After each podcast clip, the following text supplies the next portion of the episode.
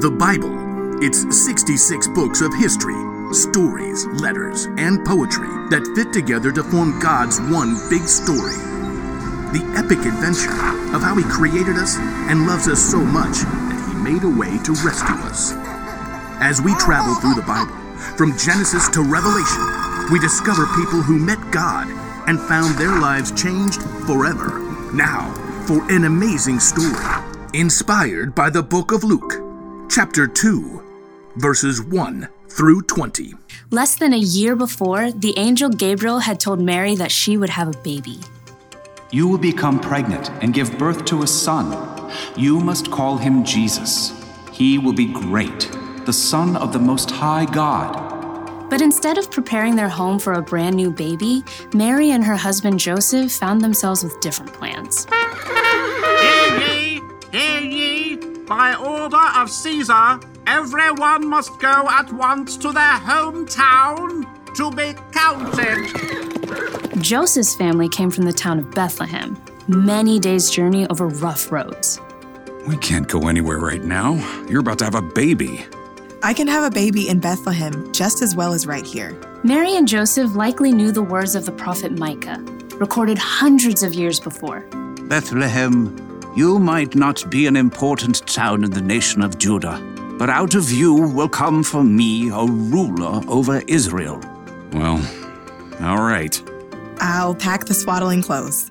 The journey was difficult, but at last, Mary and Joseph neared Bethlehem. My Aunt Lydia will have a room for us. Or Cousin Eli. Is Bethlehem always this busy? Nope. It's usually, you know, how still we see thee lie. I guess everyone's come home. There's Aunt Lydia's. Unfortunately, none of Joseph's relatives had any room to spare.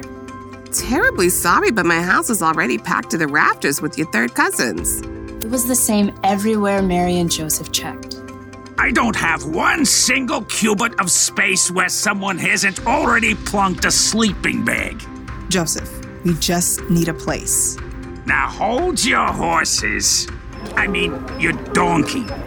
And, uh, well, if you want to stay there too, um, well, pff, it's yours. Oh no, we couldn't. We'll take it. Mary and Joseph settled in with the animals in lots of clean, fresh straw. At least it's warm.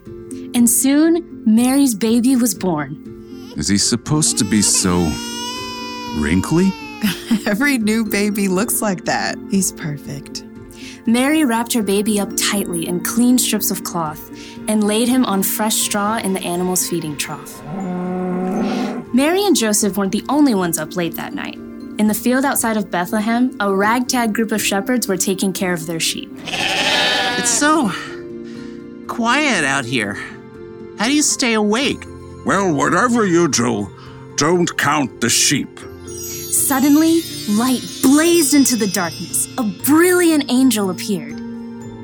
I'm awake. I'm awake. Do not be afraid. I bring you good news. It will bring great joy for all the people. Well, bless my soul. Today in the town of David, a Savior has been born to you. He is the Messiah, the Lord. Here is how you will know I am telling you the truth. You will find a baby wrapped in strips of cloth and lying in a manger. As the shepherds gazed in awe, an entire angel choir from heaven filled the sky with glorious song.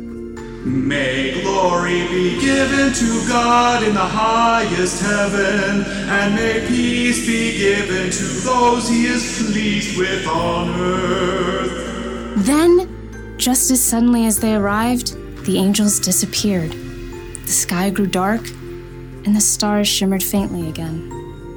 Wow. That doesn't usually happen. Should we go to Bethlehem? You bet. The Lord Himself just told us. Leaping up, the shepherds headed across the rough fields for the little town of Bethlehem. I see a light. There at the edge of town. Out of breath, the shepherds arrived at the place where Mary and Joseph were staying. What should we do? Go ahead and knock, young'un. A man with tired eyes and a big smile opened the door. Is this uh is there is there a baby here in a manger? How did you know?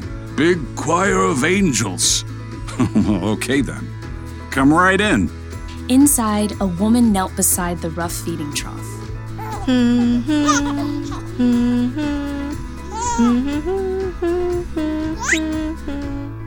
She turned as the shepherds entered, careful not to crowd. He's just like a baby lamb. It's all just like the angel said. The shepherds were so excited that when they left, they couldn't keep the news to themselves, but shouted it everywhere. Praise God! He's given us a savior.